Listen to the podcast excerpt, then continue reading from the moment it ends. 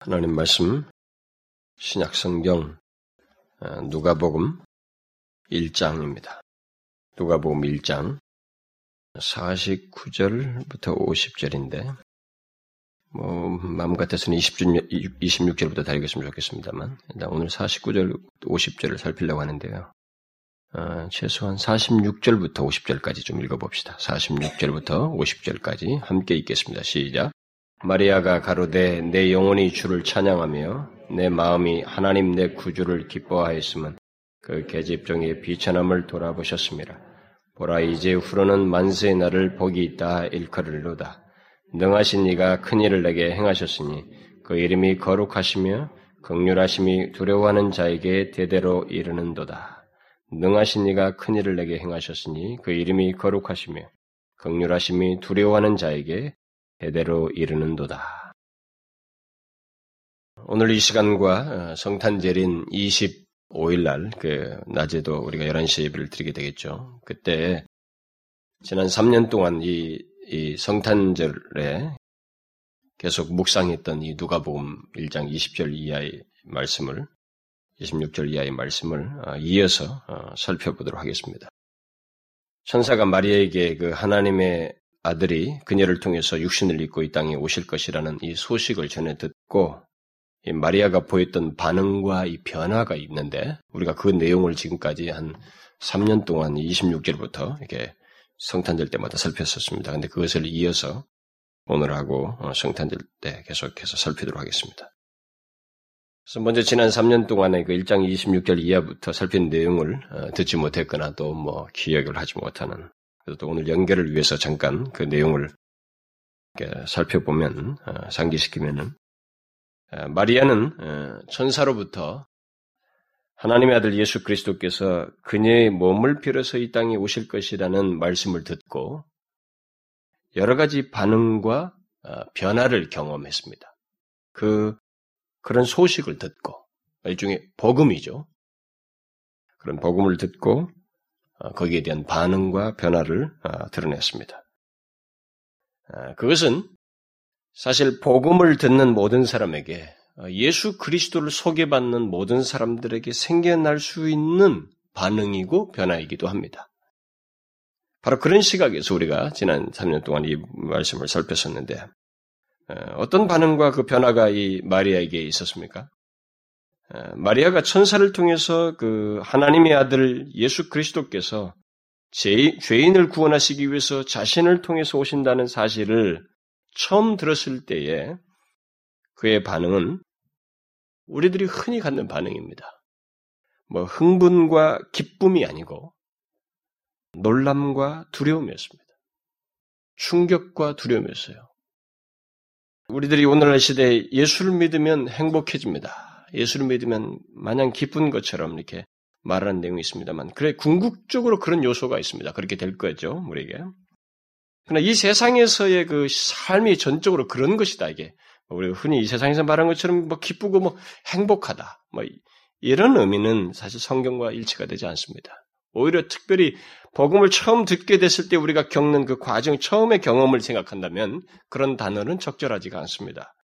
마리아는 처음에 그 복음을 듣게 됐을 때 예수 그리스도께서 자기를 통해서 구원하, 구원하시기 위해서 오신다는 사실을 들었을 때 그는 충격을 받았어요. 놀라웠어요. 받아들일 수 없다는 그런 놀람과 두려움을 드러냈습니다. 그래서 천사가 두려워하지 말라고 그랬습니다. 인간이 가지고 있는 이 부패한 인간에게 가지고 있는 이 죄악된 본성 속에서 나오는 노예적인 두려움이죠, 그게.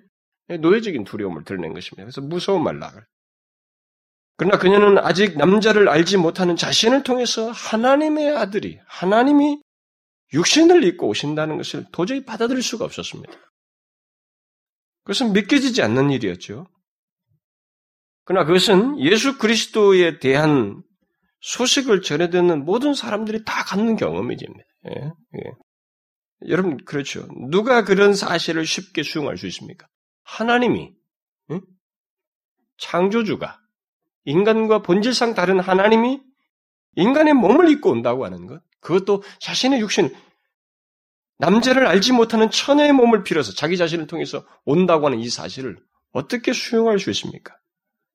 없죠. 쉽게 수용할 수 없습니다. 그런 사 그렇게 쉽게 수용하는 사람이 있다면 그것은 오히려 이상한 사람이죠. 그러나 그녀는 늙어서 아이를 가질 수 없었던 그녀의 친족인 엘리사벳이 6개월 전에 이미 자신을 통해서 낳을 예수 그리스도를 예비하기 위한 하나님의 준비된 자, 그 세례 요한이죠. 일종의 나중에 해서 세례 요한이죠. 그런 아이가 이 엘리사벳을 통해서 갖게 됐다고 하는 이 소식을 전설부터 함께 듣고 그 소식과 함께 하나님의 모든 말씀은 능치 못하심이 없다고 하는 이 전사의 말을 듣고 그 사실을 부인할 수가 없었죠. 하나님의 모든 말씀은 능치 못함이 없다는 것을 그런 구약을 통해서 알았기 때문에 그 부인할 수 없어서 그 말씀을 받아들이게 됩니다. 그녀의 본성은 도저히 수용할 수 없는 일이었지만 그렇다고 해서 하나님께서 하시, 하시겠다고 하는 것을 그녀가 거역할 수는 없었던 것입니다. 그래서 그녀는 말씀대로 내게 이루어지다 라고 하면서 수용하게 됩니다. 하나님의 아들 예수 그리스도께서 처녀인 자신의 몸을 빌어서 육신을 입고 오시리라는 도저히 이해할 수 없고 수용할 수 없는 천사의 선언, 그리고 그 하나님의 계획을 그녀는 다소 수동적이고 어, 조금은 이게 소극적이지만 일단 그것을 받아들입니다. 그리고 그녀는 천사가 말한 것을 확인하기 위해서 6개월 전에 아이를 가졌다는 그녀의 친족 엘리사벳을 찾아가게 되죠. 그 앞에 지금 내용입니다. 자신은 그 엘리사벳이 찾아가서 아무 말도 하지 않았습니다. 그런데 자기를 찾아온 자기에게 엘리사벳이 튀어와서 얘기를 한 것입니다. 마리아를 본 엘리사벳은 성령이 충만함을 입어서 천사가 마리아에게 했던 말을 확증하는 얘기를 하게 됩니다. 그 내용이 그 앞부분의 그 42절부터 45절의 내용인데 여자 중에 네가 복이 있으며 내 태중의 아이도 복이 있도다. 내 주의 모친이 내게 나오니 이 어찌된 일인고 보라 네 무난하는 소리가 내 귀에 들릴 때 아이가 내 복 중에서 기쁨으로 뛰놀았도다. 믿는 자에게 복이 있도다. 주께서 그에게 하신 말씀이 반드시 이루리리. 이렇게 말씀, 이렇게 말합니다. 아직 확신이 없었던 마리아는 엘리사벳을 통한 증거를 들으면서 하나님의 아들 예수 그리스도께서 자신의 몸을 빌어서 오신다고 하는 이것을, 이 사실을 믿게 됩니다. 믿음과 동시에 그 믿음과 함께 깊은 감동이, 깊은 감동에 아, 사로잡히게 됩니다. 물론 깊은 감동이 사로잡히는 것은 이 믿음 속에, 이 믿음과 함께 이해가 열렸기 때문에, 아, 이제, 감동을 받게 되는데, 그래서 그런 깊은 감동에 사로잡혀서 우리는 이 묘사 속에서 그 사람의 실제적인 상황과 그 경험 얘기는 여기서 상세히 묘사할 수가 없습니다만 이 드러난 고백 속에서 우리가 그것을 볼 수가 있습니다. 그런 것이 있으니까 이런 고백이 나왔 고 그래서 그런 감격에 의해서 어, 고백을 하는 내용, 찬송하는 내용이 이제 그 46절부터 55절까지 나오는데 일명 마그니피카스라고 하죠. 그래서 마리아의 송가라고 하는 이런 감격스러운 찬송을 그가 토해내게 됩니다. 이것이 우리를 죄에서 구원할 하나님의 아들 예수 그리스도께서 육신을 입고 오시리라는 소식을 들은 마리아에게 생긴 지금까지의 반응이에요. 이 46절 이전까지의 반응입니다. 예, 이 같은 변화는 복음을 처음 듣는 사람들 또는 진실로 예수 그리스도를 대면하게 되는 사람들에게 보편적으로 생기는 변화이기도 합니다. 아니 그런 변화가 없으면 사실상 그리스도인일 수가 없는 것입니다. 왜 그래요? 그것은 복음 자체가 하나님의 아들이 오셔서 육신을 입고 오셔서 그게 구원을 위해서 오셨다. 그리고 그를 믿음으로 구원을 얻는다고 하는 이런 복음의 내용이 인간의 그런 것을 전혀 알지 못하고 태어난 죄성을 가지고 태어난 이 자연인에게 있어서 충격적이거든요. 자연인에게 있어서는 이게 도대체 이치가 맞지 않아요. 모든 자기의 체계를 뒤흔드는 얘기이기 때문에 충격을 가는 얘기 때문에 수용할 수가 없습니다. 누구든지 덜썩 수용하지 못해요. 여러분은 하나님의 아들이 바로 그 무한하신 하나님께서 처녀의 몸을 빌어서 아이로 태어난다는 것 자체를 한번 생각해 보십시오. 이런 사실은. 충격적이지 않습니까? 우리가 가지고 있는 이 모든 인격적인 체험, 이성적 이런 구조 속에서 한번 생각해 보세요. 얼마나 충격적입니까? 정상적인 상태로 자연인에게 있는 나에게 그런 것이 던져졌을 때 내 내 자신이 어떤 반응이 생겨 충격이 생기는 거예요. 막 모든 것이 충돌이 생기는 거죠. 혼란이 생기는. 내가 가지고 있는 사고 체계에 대해서 금이 가기 시작하는 거죠. 문제가 생기는 것입니다. 바로 그런 장면이에요. 그런 일이 우리에게 생기는 것입니다. 복음은 모든 사람에게 그런 충격을 가해요. 그래서 복음을 듣는 자들에게는 곧 예수 그리스도를 믿고 구원을 얻게 되는 그런 사람들에게 있어서 구원을 얻으려고 하는 그런 사람들에게 있어서 마리아와 같은 반응은 자연스럽게 일어나는 것입니다. 그러면은 그렇게 놀람과 두려움과 갈등과 주저스러움 속에서 복음을 믿게 된 이 마리아가 결국 이제 어, 그런 갈등 속에서 다 그런 과정 속에서 변화를 경험하면서 믿게 됐는데 그렇게 복음을 믿게 된 마리아가 그 영광스러우신 하나님의 아들 예수 그리스도께서 우리를 죄에서 구원하시기 위해서 자신의 몸을 빌어서 육신을 꼬신다는 사실을 믿게 된 그에게 있어서 뒤에서 그 그에게 뒤에서 있게 된 그 반응과 변화를 우리가 어, 오늘 좀 어, 덧붙여서 살피려고 하는데 그녀는 자신에게 소개된 복음, 곧 하나님의 아들의 오심이 얼마나 영광스럽고 광대한 일인지를 믿음과 함께 깨닫게 됩니다. 그 무엇보다도 그 영광, 그 영광스러운 그 그리스도께서 바로 자신에게 그 임하셔서 어, 자신을 통해서 이 세상에 구원하기 오신다고 하는 이 사실, 이 복된 복음을 통해서 이 사람은 감격에 사로잡히게 됩니다. 그래서 그녀는 그것들을 감격 속에서 찬송하기 시작합니다. 바로 그 내용이 46절 이하의 내용인데 우리가 작년에 그 46절부터 48절 내용을 살폈었죠. 그녀는 먼저 구원을 위해 모든 것을 주도하시는 하나님을 깨닫게 되고 그 하나님을 찬송하게 됩니다. 특히 자기같이 비천한 계집종을 돌아보셨다는 사실을 생각하면서 찬양하게 됩니다. 그녀가 복음의 영광, 곧 하나님의 아들 예수 그리스도께서 구원하시기 위해서, 오신다고 하는 사실을 깨닫고 믿고 난 뒤에 그 모든 일을 행하시는 하나님을 봄과 동시에 그녀에게 생겼던 변화는 그 하나님의 영광스러우심과 그분이 그 구주 되신다고 하는 것과 그분 앞에서 그 혜택을 입는 자기 자신이 얼마나 비천한지를 동시에 이렇게 보게 됩니다. 그런 깨달음을 해야죠. 그런 경험을 하게 돼요. 이것은 복음을 접한 자들이 모두 경험하는 것이기도 합니다. 그래서 예수를 믿을 때 사람들은 일반적으로 마리아처럼 하나님을 찬양해요. 하나님 자신에게 있어서 그 처음에 믿기질 수 없었던 그 하나님이 얼마나 놀라우신 분이신지를 보면서 그분을 찬양함과 동시에 그에 반해서 자신이 얼마나 비천하고 부족하고 죄악된지를 깨닫게 됩니다. 여러분도 알다시피 존 뉴턴이 나 같은 죄인을 살리신 주의 은혜가 놀랍다고 Amazing Grace라는 그 가사를 작시했죠. 나 같은 죄인이라는 표현을 썼습니다. 나 같은 죄인이라. 그것은 마리아가 이 비천한 계집종을 돌아보시다니라고 말한 것과 똑같은 맥락인 것입니다. 마리아는 그 어디에서도 오늘날 카톨릭이 그러하듯이 자신을 숭배 대상으로 말하지 않았습니다. 가톨릭은 전통 속에서 그것을 다 만들어 버렸죠. 성경에 없는 얘기들 만들어 만들어 버렸습니다. 그래서 오늘은 많은 사람들이 제가 종종 얘기합니다만은 개신교는 시끌벅적하고 뭔가 좀 난잡하고 막 카톨릭 가면 분위기가 압도하거든요. 예, 고백식이다 높은 천장에서 그냥 뭐 조용하고 진짜 예배 같고 막 이런 말들을 쓰는데 그런데 여러분, 카톨릭만큼 미신적인 게 없다는 거 아시죠? 여러분, 카톨릭은 정말로 미신적입니다. 그리고 미신적인 요소를 가지고 있기 때문에 예, 마리아를 숭배할 수 있었던 것입니다. 그래서 지금도 여러분 스페인이나 이, 거 가면은 제가 언젠가 수요일에도 그런 얘기 했습니다만 뭐, 뭐 어디 어느 교회 마리아 상이 눈물을 흘렸다고 그래가지고 거기 가서 성지처럼 가지 않습니까? 여러분 힌두교들도 무슨 코끼리 상에서 눈물 흘린다고 해서 거기 가서 다 이잖아요.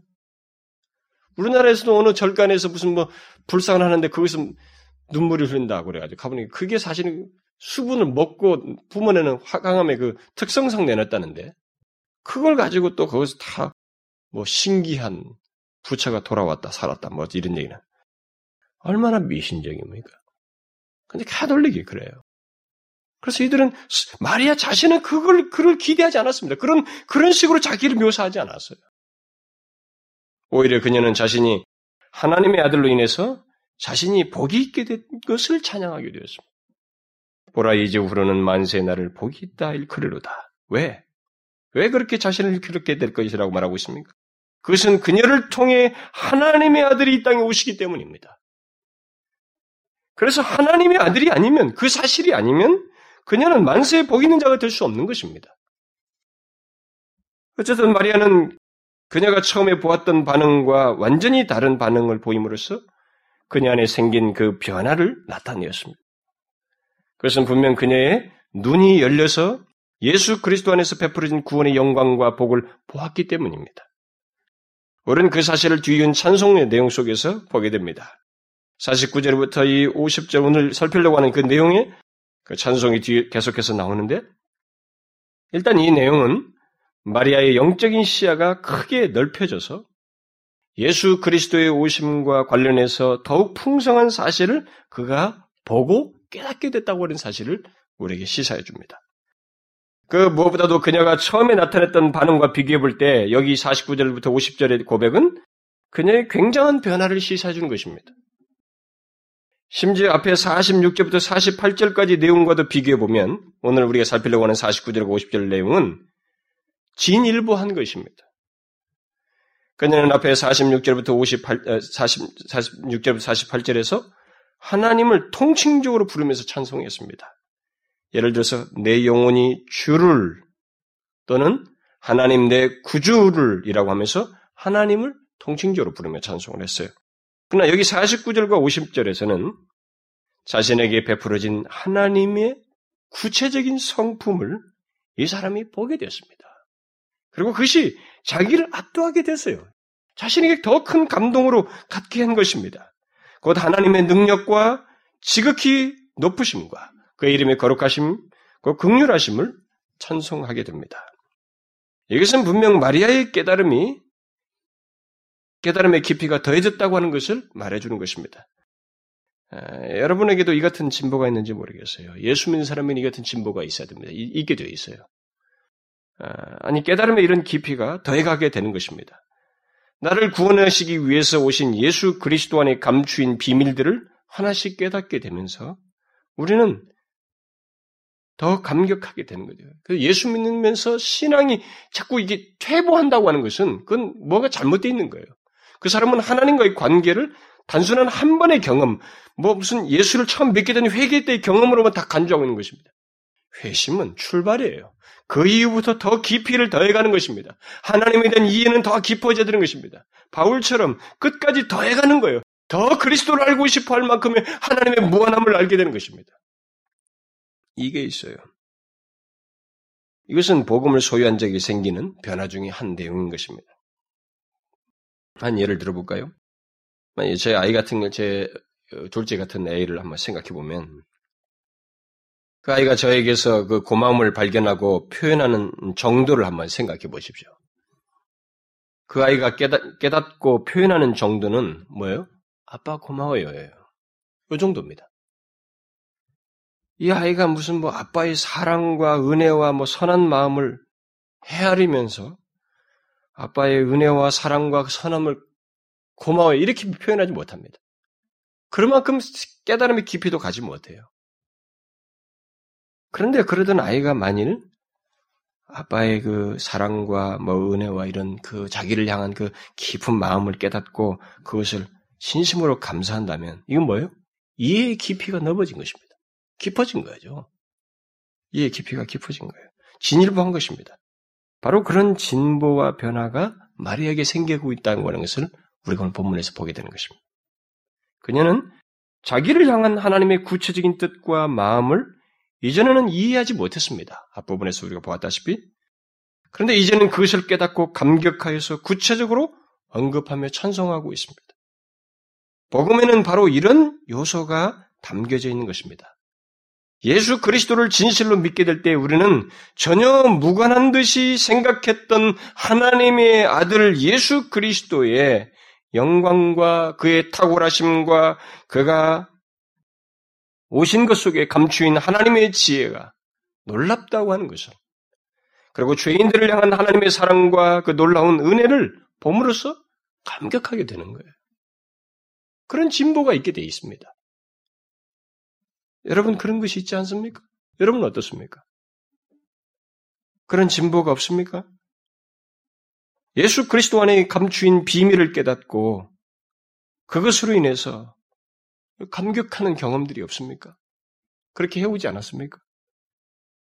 그것은 복음을 듣고 접하고 믿게 된 사람들에게 있을 수 있어야만 하는 또 있게 되는 경험입니다.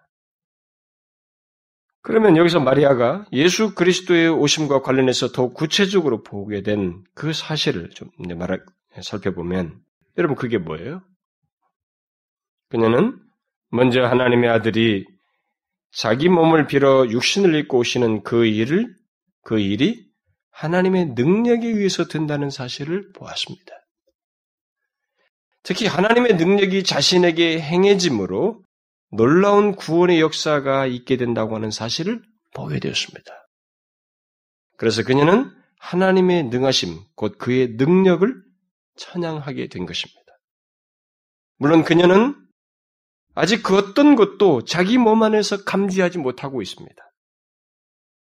이 찬송 속에서 우리가 봅니다마는 그녀는 능하신 이가 큰 일을 내게 행하셨다라고 여기 선언적으로 말합니다. 아직 그런 것이 없는데. 이 찬송 속에서 주목할 내용은 내게 행하셨다는 것, 이미 행하셨다는 것입니다. 과거 시제로 말하고 있다는 거예요. 그녀는 하나님께서 자신의 능력을 이미 행하신 것을 믿었습니다. 아직 눈으로 볼 수가 없고 몸으로, 몸으로 확인할 수 없었지만은 능하신 하나님께서 자신이 말씀하신 것을 반드시 행하시고 이루실 것이라는 것을 그녀는 믿고 그렇게 찬송했습니다. 앞에서 마리아는, 마리아는 믿을 수 없다는 듯이 반응했습니다. 26절 이하를 보게 되면 마리아는 믿을 수 없다는 듯이 반응했어요. 처음 그 얘기를 들었을 때. 그것은 자신이 들은 소식이 너무나 엄청난 내용이었기 때문에 인간의 이성으로는 도저히 수용할 수 없는 내용이었기 때문에 그렇게 반응했습니다. 그러나 그녀는 그 모든 것을 가능케 하시는 하나님의 능력을 보았습니다. 전사의 말과 엘리사벳을 통해서 이 과정 속에서 그는 그 내용 믿으면서 하나님과 그의 능력을 보았습니다. 하나님께서 이, 사사, 이 세상에 구주로 오시는 일, 곧 천의 몸을 빌어서 육신을 입고 오시는 일이 우리에게는 불가능하게 여겨질 수 있지만 하나님은 그의 능력으로 그 일을 하실 수 있다는 것을 믿음으로 보았습니다. 거기서 깨닫게 됐어요. 바로 하나님의 능력이 아니면 하나님의 아들 예수 그리스도께서 육신을 입고 오시는 일은 실제로 불가능합니다. 불가능해요. 그렇기 때문에 하나님의 아들이 천의 몸을 빌어 오시는 이 사실은 하나님이 어떤 분이신지, 곧 전능하신 분으로서 우리에게 그 자신이 능력을 행하심으로써 일을 하신다고 하는 사실을 믿지 않으면 사실 예수 그리스도에 대한 모든 메시지는 복음은 받아들일 수 없어요. 믿지 못합니다. 마리아는 전사가 자기에게 아들을 수티할 것이라고 했을 때 남자를 알지 못하는 나에게 어떻게 그런 일이 있을 수 있습니까? 이렇게 반문했습니다. 그러자 천사가 말했죠. 성령이 내게 임하여 임하고 지극히 높으신 이의 능력이 너를 덮음으로 할 것이다 그랬습니다. 이 말을 들었을 때는 이해를 못했습니다. 너는 그래 못해. 너 너로서는 불가능해. 인간의 조건은 안 돼. 그러나 성령이 임하고 지극히 높으신 이의 능력으로 그것이 있게 될 것이라고 앞에 35절에서 말을 했어요. 그런데 바로 그 일을 이제 믿고 고백하고 있는 것이에요. 그래서 여러분 우리가 예수를 믿으면서도 처음에 무슨 하나님의 능력이 어떻고도 성경 공부해도 그거 다 이론으로 듣고 못 믿는 사람이 있어요. 실제로 그것이 자기 감동으로 오지 않는 사람이 있습니다. 그건 아직까지 그 사람은 예수를 제대로 믿고 있는 게 아니에요. 여러분, 이 마리아처럼 이것을 보셔야 됩니다. 내가 지금 예수를 믿게 되는 이 듣게 된 예수 그리스도에 대한 모든 메시지와 그 내용뿐만 아니라 그를 내가 수용하는 이 모든 것 속에 하나님의 능력이 관련돼 있음을 봐야 돼요. 그래서 이 아까도 제가 목도할 때 읽었습니다만은 마태가 마태복음 1장에서 그런 얘기를 하잖아요. 그 정황을 더 조금 그 뒤에 상황을 기록하고 있죠. 예수 그리스도의 나심은 이러하니라. 그 모친 마리아가 요셉과 정혼하고 동거하기 전에 성령으로 잉태된 것이 나타났더니 이렇게 말했습니다. 성령으로예요. 아, 당연히 처녀에게서 무슨 그런 일이 생기겠습니까? 안 되죠. 그러나 성경은 분명히 말하는 것입니다. 성령으로 잉태됐어요. 이로 인해서 마리아와 정혼한 요셉이 정혼하면 결국 결혼한 거나 마찬가지거든요. 결국 실제적인 그 결혼에 이제 들어가게 된 거기 있기 전에 혼인 대상자로서 정혼한 상태인데 그래서 이 정혼한 요셉이 그녀와의 관계를 조용히 끊고자 신사적으로 끊고자 했지요. 그때 천사가 그에게 나타나서 말했지 않습니까? 뭐라고 말했어요? 다윗의 자손 요셉아, 내 아내 데려오기를 무서워 말라. 저에게 잉태된 자는 성령으로 된 것이라. 이렇게 말했어요. 이렇게 하나님의 아들이 육신을 입는 일, 그것도 인간의 죄를 덧입지 않고 무죄한 가운데 나실 수 있었던 것은 모두 성령으로 잉태된 것이었습니다. 마리아는 천사가 성령이 임하고 능력으로 하나님의 지극히 크신 이의 능력으로 될 것이라는 이 말씀을 이제 깨닫고 그것을 믿게 되었습니다. 그래서 그녀는 능하신 이가 큰 일을 행하셨다라고 찬양하게 되었습니다. 여러분 우리를 구원하시기 위해서 하나님께서 육신을 입고 이 땅에 오시는 그 모든 일이 전적으로 하나님의 크신 능력에 의해서 된다고 하는 것을 믿습니까? 이것을 알고 있습니까? 처녀가 아들을 낳을 수 있느냐 없느냐의 생물학적인 논쟁에 앞서서 하나님의 크신 능력을 믿느냐는 거예요.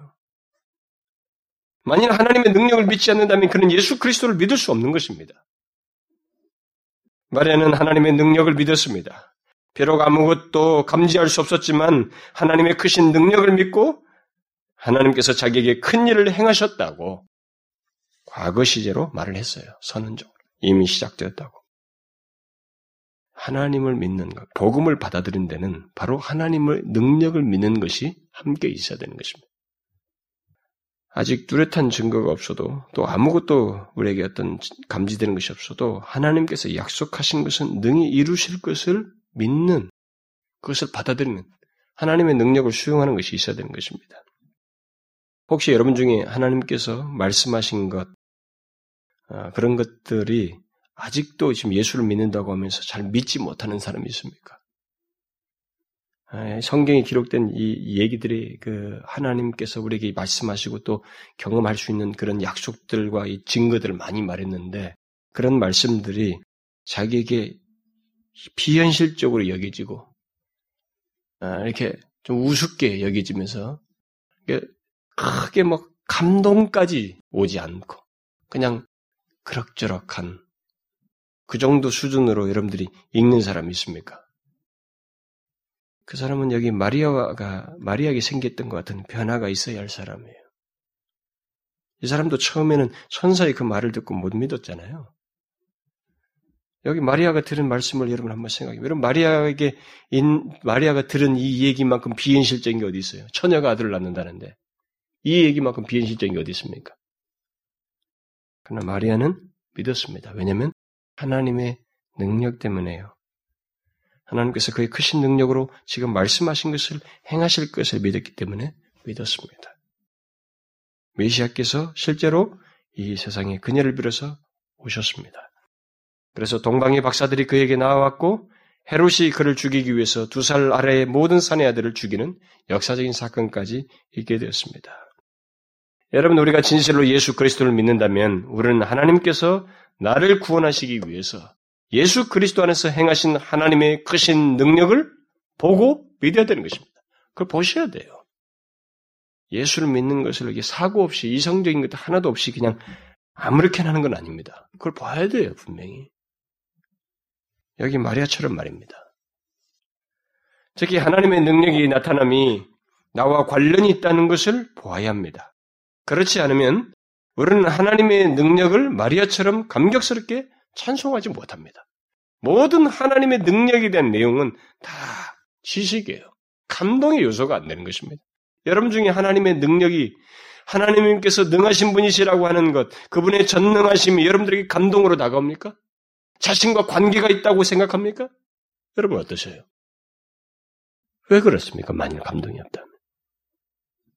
하나님의 능력이 나타남이 자기와 관련이 없다고 해요.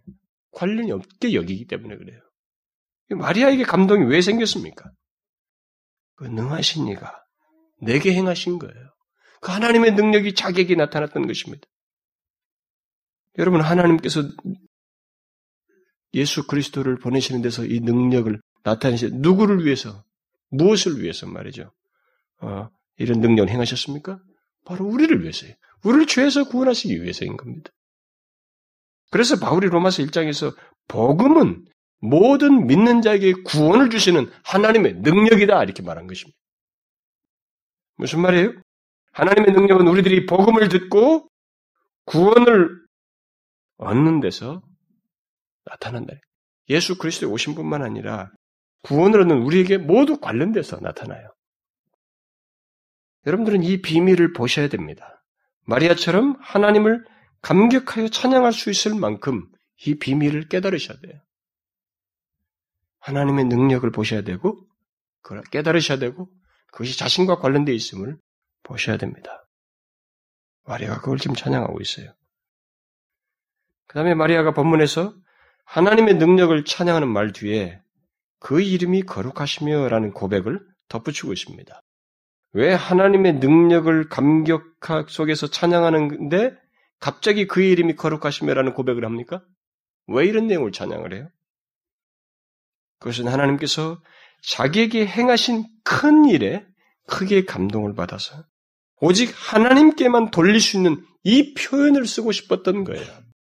구약에서 하나님께 거룩함을 돌린다는 것은 하나님은 모든 피조물보다 피조물과 또 그들의 사악함을 초월해 계시는 분으로서 무한히 높임을 받기에 합당하시다고 하는 그런 의미를 내포하고 있습니다. 마리아는 그런 표현을 쓰고 있어요. 자기에게 큰 일을 행하신 하나님이 그 크심과 위대하심을 생각한 것입니다. 이 일이 얼마나 크고 놀라운 일인지 그 일을 행하신 하나님의 위대하심을 생각한 것입니다. 그래서 이렇게 감격스럽게 찬양하는 거예요. 그를 높이고 싶은 것입니다. 그래서 이런 표현을 쓴 거죠. 그래서 아직 어떤 증거가 없지만 그는 하나님을 능히 그의 말씀하신 것을 행하실 분이시고 모든 피조물을 초월해 계시며 무한히 높으신 분이신 것을 찬양하고 있습니다.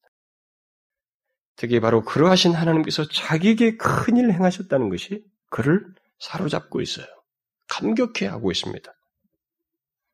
여러분, 여러분은 예수 그리스도 안에 나타난 하나님의 크신 능력과 그의 이름의 거룩함, 그 지극히 높임을 받기에 합당하신 하나님을 보십니까? 하나님을 높이고 싶습니까? 자기에게 행하신 큰 일 때문에 하나님을 높이고 싶습니까? 그를 찬양할 마음이 있습니까? 여러분 보세요. 그럴 감격이 여러분에게 있습니까?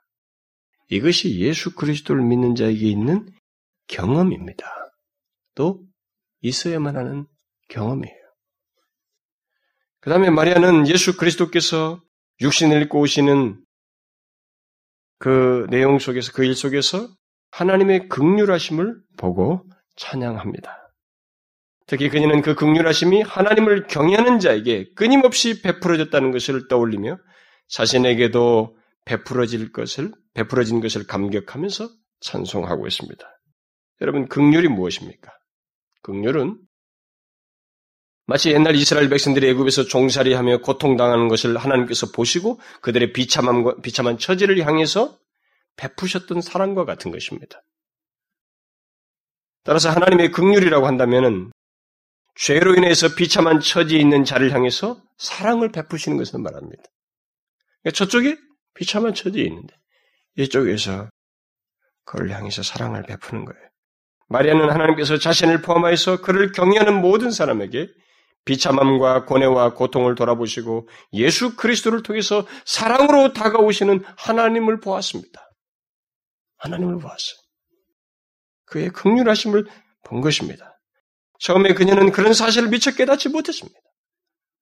그러나 하나님께서 자기 몸을 빌어서 그리스도께서 오시는 일은 하나님을 경외하는 자들의 그 비참함과 고통을 돌아보시고 사랑하심이라고 하는 것을 알게 되었어요. 그리고 그것은 그녀의 마음을 감격해 한 것입니다. 찬송하고 싶은 감격을 불러일으켰어요. 여러분은 하나님의 아들 예수 그리스도께서 우리에게 오신 것 속에서 특히 죄악 가운데서 비참함과 고통을 겪고 있는 우리에게 오신 것 속에서 하나님의 극률하심을 보십니까? 구체적으로 이런 하나님의 어떠하심을 보십니까? 그것을 보지 못하고 깨닫지 못하는 사람은 사실상 그리스도인일 수 없습니다. 그것은 모든 그리스도인에게 있는 반응이고 변화의 증거예요. 보셔야 되는 것입니다. 복음을 믿는 것 속에는 바로 그런 반응과 경험이 포함되어 있는 것입니다. 예수 그리스도를 믿으면서 하나님의 극률하심에 대한 이해도 없고 이해로 인한 감격도 없고 찬송도 없다면 그것은 분명히 예수 그리스도를 믿고 있는 것이 아닙니다. 그는 내용 없는 껍데기 신자인 것입니다. 그럴 리가 없어요. 복음은 복음을 제대로 접한 자는 여기 마리아 같이 비천한 자기를 돌아보신 하나님의 극률하심을 보지 않을 수가 없습니다. 그리고 그것을 인해서 감격하게 되는 거예요. 감사하게 되고 찬송하게 되는 것입니다. 사실 그리스도인들이 흘리는 대부분의 눈물은 바로 그것 때문이 아닙니까? 나를 향한 하나님의 극률하심. 우리를 향해서 베푸시는 그 형용할 수 없는 이 광대한 계획을 실행하시면서 그런 엄청난 일을 죄 없으신 하나님의 아들을 죄 있는 우리, 나면서부터 죄밖에 모르고, 그리고 잠시 있다가 사라지는 우리를 향해서 그런 계획을 진행하시면서 다가오신다는 것이 그런 하나님의 극률하심이 우리를 놀라게 하지 않습니까? 그렇지 않아요? 그 때문에 우리들이 감격하잖아요. 찬송과 그 하나님의 은혜를 생각하면서. 죄로 얼룩진 나를 찾아오시고 돌아보시는 하나님의 사랑. 독생자 예수 그리스도를 보내셔서 나의 죄를 대신 해서 지, 지게 하시고 십자가에 달려 죽게 하시면서까지 품으시는 그 사랑을 인하여서 우리는 모두 감격하게 됩니다. 이런 경험을 갖지 않을 수 없습니다. 이런 이해와 경, 깨달음과 감동을 갖지 않을 수가 없습니다. 예수를 믿는 사람에게. 복음을 진실로 접한 자에게는 이런 일이 있지 않을 수가 없습니다. 만약 이런 일이 없다면, 이런 깨달음과 감격이 없다면 그는 아직 예수를 믿고 있는 것이 아닙니다. 여러분은 어떻습니까? 예수를 믿게 된 여러분에게 그런 경험과 내용이 있었고 지금도 있습니까? 지금도 그런 감격과 감동을 가지고 있습니까? 그리스도인이라면 반드시 그런 반응과 경험을 갖지, 갖지 않는, 갖지 않을 수가 없습니다. 가장 마땅한 거예요. 여러분은 복음을 접하게 된 이래로 곧 예수 그리스도께서 나를 죄에서 구원하시기 위해서 오신 것을 전해 들은 이래로 마리아에게 있었던 것 같은 그런 변화를 여러분들이 가졌습니까? 그런 변화가 있었어요? 여러분 어떻습니까? 이런 질문을 여러분들은 진지하게 생각하시고 자기를 확인하셔야 됩니다. 왜냐하면 이 시대에 많은 그리스도인들이 너무 교양적으로 예수를 믿는 것입니다. 하나님을 인격적으로 알지 못해요. 하나님은 그를 믿는 자에게 예수 그리스도를 알고 믿는 자에게는 이런 실제적인 내용이 있습니다. 신적인 역사가 자신에게 미쳐서 나타나는 것입니다. 여러분에게는 그런 변화가 있습니까? 그래서 그런 변화로 인해서 마리아가 하나님 내 구주를 기뻐한다고 하듯이 또 하나님에 대한 이해가 넓어지고 깊어짐으로 인해서 구체적으로 하나님의 능력과 그 이름의 거룩함과 극률하심을 감격 속에서 찬양하듯이 하나님을 찬양하고 있습니까? 그럴 마음이 여러분에게 있습니까? 하나님께서 육신을 꼬시는 그 사실, 그가 우리를 죄에서 구원하시기 위해 오셨다고 하는 이 사실, 그런 사실을 여러분들이 처음에 듣게 됐을 때 여러분들 어땠어요? 좀 힘들었죠? 그 이후에 여러분들은 진보가 있었습니까? 혹시 여러분 중에 아직도 아 어떻게 처녀에게서 아이를 낳을 수 있어? 아 어떻게 무슨 우리를 죄를 구원하실 수 있단 말이야? 아직도 모든 것을 모호하게 알거나 그런 것에 대한 믿음을 분명히 갖지 않는 사람이 있습니까? 여러분, 그 사람은 이 마리아를 경험을 주목하시고, 비록 자신에게도 그런 얼마든지 있을 수 있거든요. 초기에는 그런 초기에 그런 반응이 있을 수 있어요. 그러나 그에게 마리아에게 있었던 것 같은 진보가 있어야 됩니다. 복음은 반드시 그런 결과를 산출해요. 예, 믿는 자에게. 그 복음을 받아들이고 믿는 자에게 그런 변화가 생기게 되는 것입니다. 못 믿어왔던 복음이 주저스러웠던 그 모든 예수 그리스도에 대한 내용이 찬송의 제목으로 바뀌게 되는 것입니다. 예수 그리스도에 관한 모든 사실 속에서 드러나는 그 엄청난 구원의 비밀, 특히 하나님께서 극률과 사랑을 베푸시며 우리에게 다가오셨다고 하는 이 놀라운 사실, 그 하나님의 지혜가 광대하기 이를 데 없다는 것을 보게 됩니다. 여러분 성경을 보세요. 그 모든 것들을 다 기록해 놨습니다.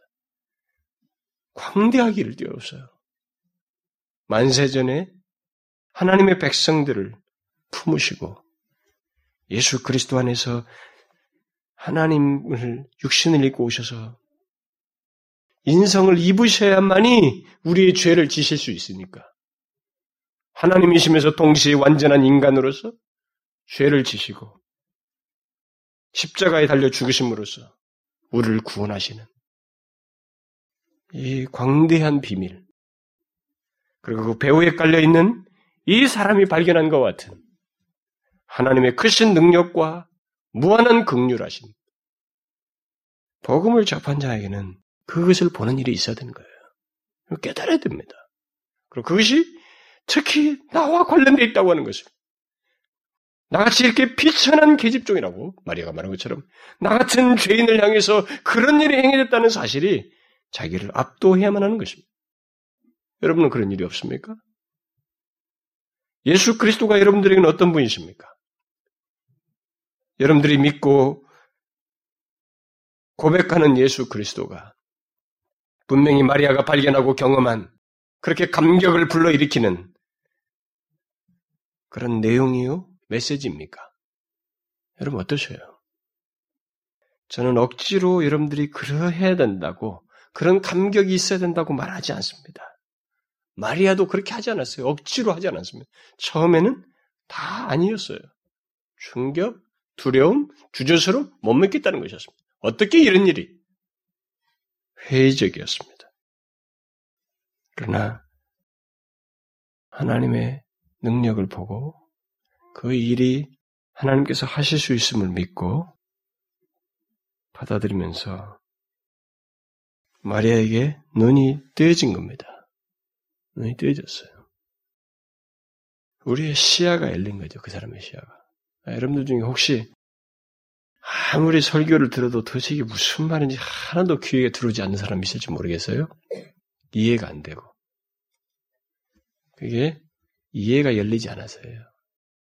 눈이 아직 우리가 비늘이 벗겨지듯이 이렇게 벗겨지지 않아서 그래요.